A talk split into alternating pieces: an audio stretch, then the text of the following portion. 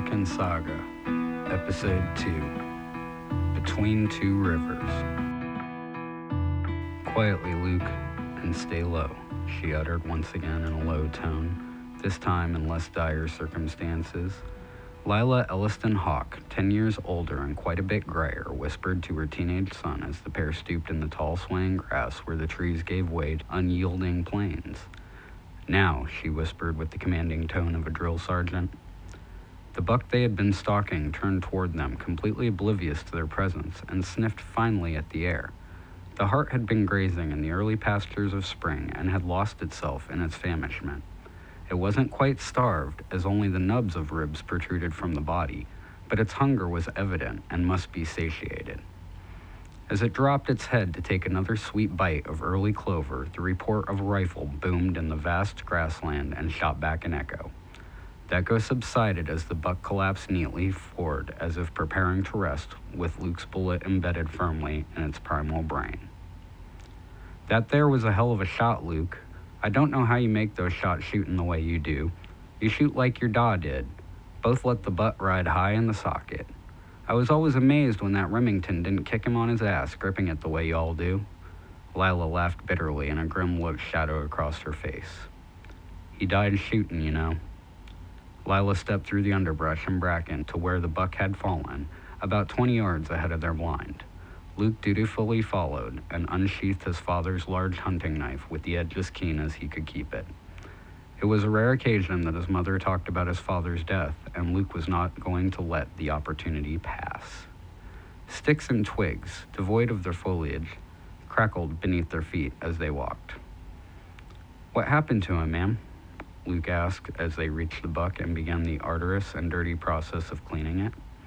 Luke slit the throat with a learned efficiency and prepared the ropes to drain the blood. As he did so, his eyes pleaded with his mother to tell him of his father's untimely death. His mother had become a fast talker since Eli's departure, and she enjoyed shooting the breeze while doing menial chores. Her constant prattle was a way of filling a void that once Eli's voice had filled. She spoke of Eli often, yet never once discussed the details of his death with his only child. She stopped suddenly and turned to face him. Your father was a man of conviction to some and an obstinate bastard to others. Some considered him a hero, others called him a savage. It's all perception, as most things in life are. Take that to the bank. Lila quickly caught her breath before plodding on diligently. Your father, God rest his soul, died on principles. He knew some natives and befriended them. This ultimately led to his demise, a rare occurrence where friendship led to tragedy. I see no reason to revisit that horrible day. All you need to know about your pawpaw is that he was a great man, and that great man is dead killed by a low-life, no-account fool named Dan Parsons. Lila nodded to the kill. Back to work, Lucas. Luke began to hide the buck and noted the name Dan Parsons. The ghost of history faded out, and Luke remembered that ill fated day. He remembered the day that Lila rushed him out of the house, carrying his father's pistols with startling clarity. The almost sepia tone of the harsh afternoon light coming in through the slats, the smell of the venison stew that his mother had been preparing for supper, even the scrape on his knee from falling in the hard dirt outside. All were preserved in the amber of memory. Even at five years old, the sight of his mother standing in the doorway would live with him forever, an indelible stain of a memory that no amount of drink would ever drive out. His mother, the dutiful wife, waiting to be called to say goodbye to her husband. He remembered the woman she had met before life's cruel ways had robbed her of what little innocence she had left. Luke contemplated on the woman she had become since Eli's untimely departure. She had never remarried, saying that when she took her vows, she promised herself to only do it once, and Lila Hawke was a woman of her word. She kept the Hawke name to both honor her departed love as well as a public insult to Marshall Parsons. Despite the occasional rumor on what passed for her town, Lila lived a proud life with her only son, wearing her widowhood like a badge of honor. She never said such things to Luke, but he knew of her loneliness. He knew she missed a man's touch, the gentle electricity of a calloused hand caressing her. However, Lila was a woman of her word and wouldn't entertain suitors. Luke did not care for such sentimentalities. He had barely known Eli, being but five when Parsons shot his father. A bearded face would surface in memories, a vague ghost of features upon it. He remembered a smile within an explosion of red hair, but that was about it. As far as having a father, Luke cared not. Lila had been more than up to the challenge of raising her son in widowhood. Indeed, it even seemed as though she was made for the task. Lila began to teach Luke how to shoot a mere day after Eli's passing. Like his father's passing, Luke remembered little of that day, but it had given him a great ability in marksmanship. Lila started him off shooting small rocks off of Bartleby's outhouse. A five year old Luke cried when he missed all six shots until Lila soothed him. That's what practice is for, honey. After 10 years of such practice, Luke could bring down a raven on the wing with ease. While not the quickest among the small community's rabble, Luke was known for his dead eye aim. Every bullet that he had fired in the past three years found its mark, no matter the machine that fired it. Lila also instructed Luke on all the other skills needed to survive in the great American desert. Besides hunting, Lila taught her boy how to trap fur bearers like the beaver and the woodchuck that dam the creeks on the outskirts of the property. She taught him to, how to fish the abundant rivers and ponds, oftentimes pointing out ideal conditions for schools to congregate. Since mother taught son early on, Luke would regularly put meat on the table. This arrangement worked out well for Lila, who often said, I would rather have hands in the soil than wrapped around a gun butt. Luke also had a bit of a green thumb, but would rather find solace in the solitude of the hunt than repentance with his knees in the dirt. Lila did not neglect vital life skills. She taught him how to tell if water was safe to drink, made him memorize the shape, size, and color of 12 edible wild plants, taught him how to splint wounds, and how to start a fire. Her lessons were ranging and various, but all would eventually lead to a man who knew how to get by on his own grit. Ma'am, Luke inquired in a small voice that grew with boldness as the words came tumbling out. When Lila looked up, he continued, When, when will you ever tell me about that day? His young face, adorned with the beginning of whiskers, turned red. Despite his embarrassment, he pressed on. When I'm 20, 30, a lying on my deathbed? He grimaced at the slight. His mother sighed heavily and, was, and went silent for a moment. A single tear formed at her green eyes that Eli had referred to as the jewels of the Missouri, and she choked back more. In a thick voice that sounded like molasses, she responded, Pack it up. On the way home, I'll tell you a story. The Hawkes lived about a mile east from the place where they had been hunting. The path they followed had begun as a deer run and had been widened slightly by passage of man and beast. The trail meandered through a small valley and over a creek before they would break free and head north on the path of their own foraging. Now, they walked the trail obscured by early weeds as they made their way back to their home nestled between the Wakarusa River and Mount Oread. The deer meat and hide, expertly butchered and packed, rode on Buck, their elderly only horse. Brown grass sp- spotted the ground, newly uncovered by the spring thaws. This was not the high prairie of the western plains, but the short grasses of the eastern borders on the west. Trees grew spasmodically in clumps here and there.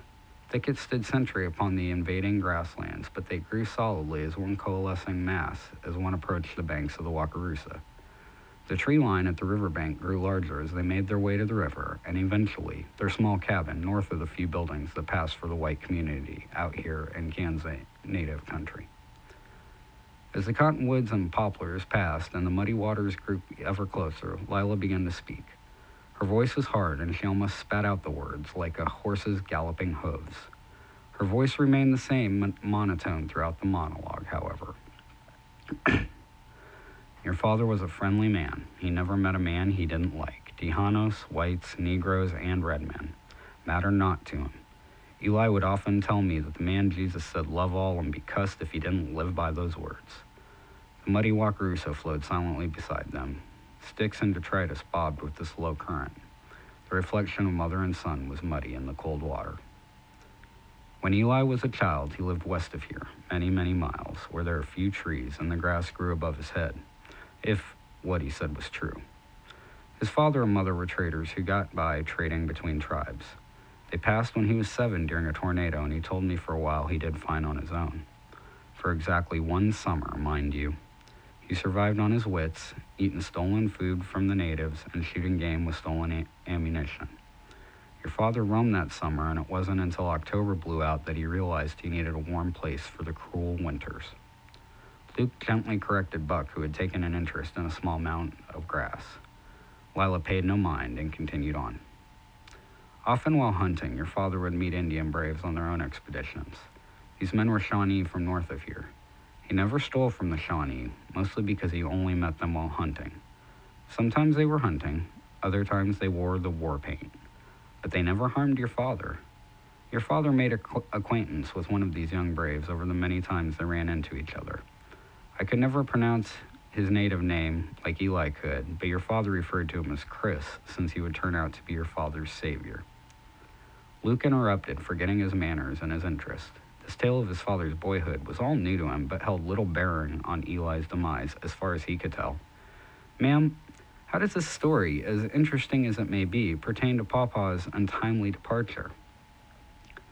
Lila, Lila responded with a ghost of a smile at her son's impatience. Patience, and all will be revealed.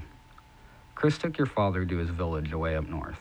The Shawnee had a township on the banks of the Missouri River, complete with warm earth lodges, and your father stayed the winter through. Chris taught your pa Kansa, and your pa taught Chris God's language. Lila chuckled bitterly. Eli used to tell me stories of some of the shenanigans they got into trying to learn one another. A language barrier can be worse than a wall sometimes, my son. I wander. Anyway, after that winter, Eli decided he rather liked being part of the tribe and decided to stay on with them. The Shawnee had taken Eli on as their own and began to teach him how to hunt, fish, and track. They even taught him how to make war, but I'm getting ahead of myself. Chris's tribe has, had informally adopted him, and he found the home and stability a little boy needs. He had found his true family. Eli stayed with Chris for two years, going on the hunt, learning the heathen's ways, and protecting the village. She laughed sweetly, the antithesis of her cold chuckle earlier. The women took turns raising him and sheltering him. In Shawnee culture, the children belonged to the village as well as the parents, and there was no shortage of squaws willing and able to help rear your paw. The boys became his brothers, and they grew together, learning from the older men how to hunt with the bow, track the faintest prints, find water where none was to be found, and go silently from place to place. They called him half breed coyote with only the purest respect. The half breed part is obvious, but they gave him the coyote because he moved so silently when hunting, and his natural desire to survive reminded them of that dog. That's why I only kill coyotes if they're a threat. Otherwise, I let 'em be. She stopped Buck and adjusted the meat and hide, which were slowly slipping over the beast's side to the back. When she was satisfied, she began to walk again and resumed her tale. Eli told me a story often of when he first killed a man. He was not but nine. Near the end of his Indian adventure, as he called it, three fur trappers came to work Shawnee territory on the banks of the mighty Missouri near the Shawnee lodges. One of the braves who was out hunting and minding his own stumbled across them and was shot dead. Perhaps he scared them, perhaps they were just no account, but they killed him all the same. When he didn't return, your father set out with a group of searchers. His party found the dead brave a short distance from the trapper camp. By this point, Luke's eyes were wide and intense as he followed the story with deep focus. All of this was new to him. They returned that very night to make war on the murderers. There would be no parley. There would be no talk of peace with these brigands. The only recompense was blood for the invaders. They killed the brave, which to them was an act of war. It was a small party of the most distinguished five warriors, and little Eli slipped along with them unnoticed, carrying his own hatchet with the razor edge he honed himself, his bow he made by hand, and five arrows he had fletched earlier in the day. Lila's voice dropped with suspense as she saw she had fully caught her son's interest. When the scouts arrived, they only saw two sleeping and had no way of knowing if there were any more. They crept around the tra- they crept around the trappers, flanking them in the dying light of the fire. They had missed the lookout, dozing in a low-hanging tree branch some eight feet up. The man wasn't asleep yet and still had some of his faculties. The braves were unaware when the lookout took aim at runs with knives. Young Eli wasn't, though, and he sent a silent arrow through the man's eye. One shot was all it took, and he said that he only saw the man because the fire reflected in the gentleman's canteen. The kill shot was a lucky one, he told me. But it was the only one that mattered. The Braves captured the others and allowed them safe passage to their trading company with the understanding that blood for blood had been paid and those hunting grounds were the Shawnees. But thanks to that one shot, not one of the Shawnee took a scratch that night. Lila looked at Luke with frank honesty. I hope you would do the same, son of mine. Not that I condone violence necessarily, but at times it becomes necessary. She smiled when he muttered a yes, ma'am. He never took pride in any kill he ever made, including that one. The trappers were adamant that they meant no harm and all was a horrible misfortune. They left for the upper Missouri that very morning. You see, retribution isn't always justice, yet sometimes it is. I get away from myself. The Shawnee saw blood paid equally and let them go, but not without some slick translating. She took a breath and continued on. Shortly after that incident, a marshal came through on the heels of some bandit or another and noticed your father's blond hair. Your father, being but nine, was unable to resist the sheriff when he was remanded into his custody. He tried, though. Got so bad that the marshal threatened to whoop him and cuff him. The sheriff put him up with a good Christian family near Westport, Missouri. A doctor named Samuels and his wife took him in and raised him to manhood in the ways of the white society. The brackish water bubbled and whirled as they walked beside it. The day had cleared a bit, and traces of sunlight were peeking playfully through the clouds, as if in celebration of the oncoming summer. The horse chuffed as they walked, interrupting Lila as she spoke. You wanted to know how this all came into your father's death, eh? Well, it was his upbringing with the Shawnee that eventually did for him. He always remembered his days in the teepees and lodges of his kind of people, as he called them. The tribe was more of a family to him than Doc Sams and his wife. Ever since those days, he's been a friend to the red men. Eli would still ride out on buffalo hunts, and twice he banded with his old tribe against invading Pawnee. Then he said even the tribe couldn't get him back to the killing fields. They were willing to make him an honorary warrior, but he wouldn't let them. He'd aid and abet to their heart's content, but he'd never again draw a bow or slap iron on a red man of any nation. Lila paused for breath and continuing as she cleared the path for Buck by shoving back freewheeling branches. He would help them build lodges it needed. Once, when you were a bun in the oven, he left for a month up north to help put up some lodges after a twister ripped up his hometown. My, was I mad. Lila laughed in bittersweet memory despite herself. Told him I was eight months pregnant and be damned if he was going to leave me. We argued ever so much, and that was when I learned everything what I just told you. Up until then, all I knew of was the good doctor. Naturally, I relented, and Eli went to help his people. It took him a fortnight, but he made, he made it back for your labor by mere hours. Lila skillfully led Buck around a small, stagnating pool of water in the trail, which had attracted more than a few early mosquitoes and midges. The bugs pestered them for a short while before returning to their tepid wallow. Lila paid no mind to the bugs alighting upon her neck and face. To Lila Hawke, mosquitoes were just another daily fact of life out here in the bush. She continued nonchalantly. But I stray. Back in 39, Fort Reed Township, far north on the Missouri River, was having a quarrel with the Shawnee over land rights. Hunters and trappers found their winter home suitable for a trapper camp and asked Dan Parsons, the local justice of the peace, to negotiate the matter.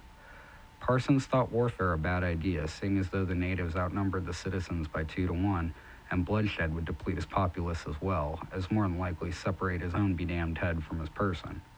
This was before Parsons and your father fell out. Until then, they were cordial colleagues, businessmen in their own right, who both gave each other their proper dues. They were not friends, but they also held no ill will toward one another. The natives traded with Fort Reed for things that were scarce in their camp. Eli frowned about it, but Jackson would sell the natives liquor and tobacco and trade for pelts, and this occurred at our store since Eli could speak their language. There was a bustling trade between the peoples, and Eli got a piece of it, namely the red custom. When you were just a sprat, we a trading we owned a trading post near Jackson's first store and often supplied the Indians. We trade beads, sugars, rifles, and cartridges to the natives and made a comfortable life doing so. We never sold them liquor, but we did sell them ceremonial tobacco for use in their rituals. It was a good life until that damn trapper camp went up. Parsons went and talked to Chief Big Wolf.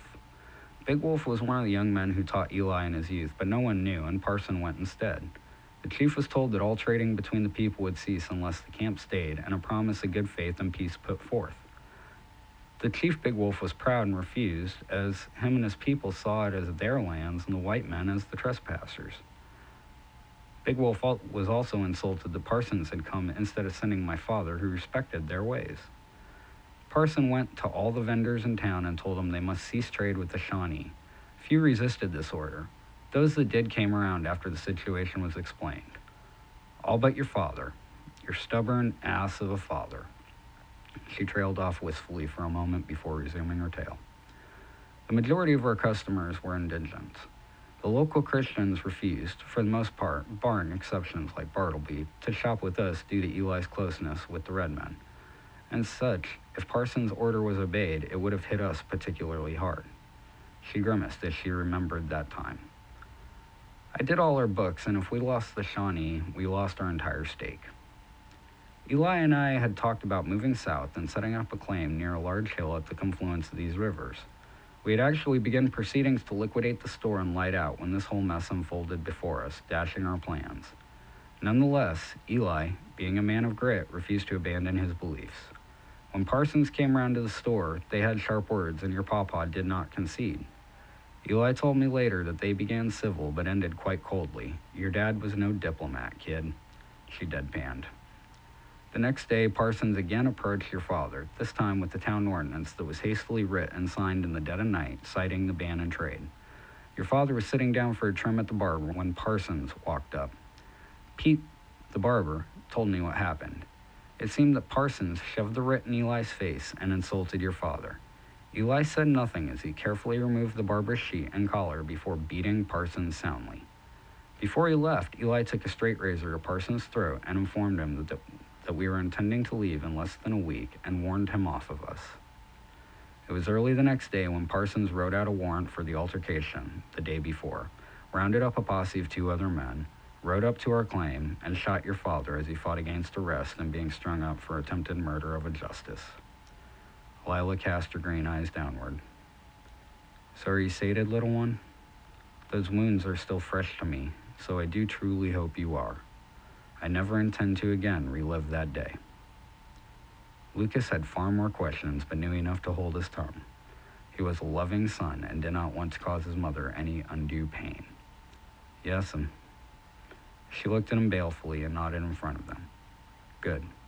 Look, there's the cabin. The next day dawned clear and cold. The breezy light winds of yesterday had given to a blustery spring blow, whipping up dervishes and dust devils in the lane. The sun, which had provided a comfortable warmth as Lila and Luke walked the trail the day before, had become a non factor as the winds blew chilly. The weather in these parts was unpredictable from day to day or even hour to hour. The joke among locals was if you don't like the weather, wait 10 minutes. Luke woke quickly with the cold sun and set about his morning chores. The boy made little effort at being quiet, Lila would awaken on her own soon. He made his pallet neat and then went to fetch water from the rudimentary well behind the shack. He relieved himself off the porch and heard his mother stirring in the house behind him. Good morning, ma'am, Luke threw back over his shoulder as he finished up business. Lila grunted a reply. Luke was an early riser like his father, but his mother would take her time if there were no, if there were no chores to do. Luke went to the hole in the ground and threw the bucket into it, listening for the splash. He drew the water quickly. He still had much to do before breakfast, and Lila was waiting for the water to make coffee and victuals. Luke took the bucket to the porch and set it down. In a minute, Lila would come out and take care of it from there. He made his way to Buck's pen and tossed in some hay from the pail and tossed in some hay from the pile with the rusty pitchfork. Damned horse gets to eat before I do. Egregious. Luke thought smarmily to himself. Despite his thoughts, he knew the importance of taking care of the livestock and didn't really begrudge the chores. Usually, he rejoiced in the care of Buck, especially since he felt a sort of wild kinship with the old horse. The boy went around to the back of Buck's small shed, where a crude coop had been built under a lean to. He carefully took four eggs from the coop without disturbing the three of their six chickens, which were still roosting.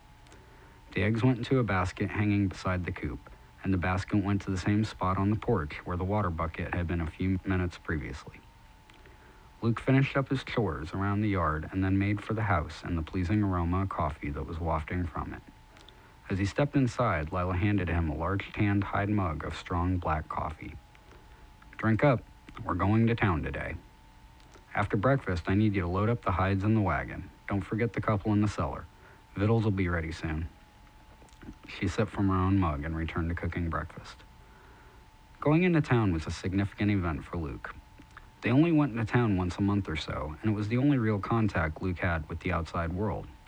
Occasionally, a weary traveler would stop by the home place, but those visits were rare since Lila had gone to extreme lengths to isolate her claim from the major cart paths and ancient trade roads. The only way to hear the latest news of what was going on was to go into town, not to mention his desire for company of his own gender. When it came to civilization, Lucas led a sheltered life. He may have known how to follow a scat trail or flay a deer, but once put in the company of others, he became a fish out of water. Despite his insecurities, Luke still wished for human contact, but especially that of other males. He loved and respected his mother very much, yet he felt his days in her house were numbered. They got along well, but Luke was aware that he was almost a grown man. As of late, he'd been spending a lot of time out on the range with nothing but his gear. He would ride off in no particular direction until he found a suitable spot where he would make camp for a few days. If the game was plentiful, he would hunt. If the fauna was shy, he would stay the night and ride home the next morning. Lila allowed these excursions for a few reasons. Firstly, Luke often brought home fresh meat and pelts, which could then be traded or used for supplies. She also valued his she also valued his closeness with the land, which was so much like his father's. On top of that, Luke always knew the movement of the local animals, making their joint hunting trips even more profitable. Lastly, Lila knew her boy was almost a man and needed to be out on his own. For that same reason, Lila always brought her boy with her to market in town. Luke finished his chores and headed back to the house. As he walked by Buck's stable, he said to the horse, We're going towning today. Hope you're ready to pull. Buck, indifferent to the chore, just whinnied. Stupid beast, Luke thought, not unkindly, and ruffled Buck's mane. He went on to the cabin, unaware that this would be his last morning as a resident. Lila Hawke's house was small by local standards. It was a tiny shack, built out of river timber, sod, and the grit of a mother and her son. Lila took right to business after her husband's death and found it no issue to build a home for the remains of her family once they left Missouri Territory.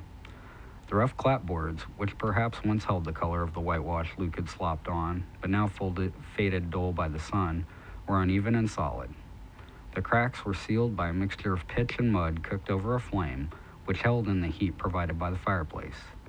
The roof was slanted slightly against the rain and was made of the same worn out clapboards. A small brick chimney zagged precariously over the boards.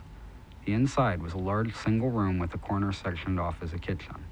The Hawke homestead had one door that led out on a narrow, low porch that was just wide enough for two men to walk abreast. It was to this porch where Luke took his breakfast. Luke often broke his bread out on the porch, even in sour weather. When asked about his preference for the splinters and elements, he replied, I never right thought about it. Guess I feel penned up when there's a roof over my head. Lila found this to also be endearing, for her late husband was often fond of saying the same thing in different words. As with the ranging, Luke just preferred being outside over being in. The enticing aroma of eggs and bacon wafted up from the battered tin plate he precariously balanced on his knees. His stomach grumbled at the smells, and Luke dove into the grub. He ate quickly and followed the fresh eggs and bacon with the steaming cup of coffee that his mother had silently refilled as he was eating. As he stood up with an empty plate in his hand, he let loose a resounding belch. Off to market, Luke thought to himself, while Lila yelled through the open door, I heard that, mister. An American Saga, Go West, Young Man, by C. A. Weismiller. Copyright 2013. Podcast brought to you by 419 Media. Got a minute?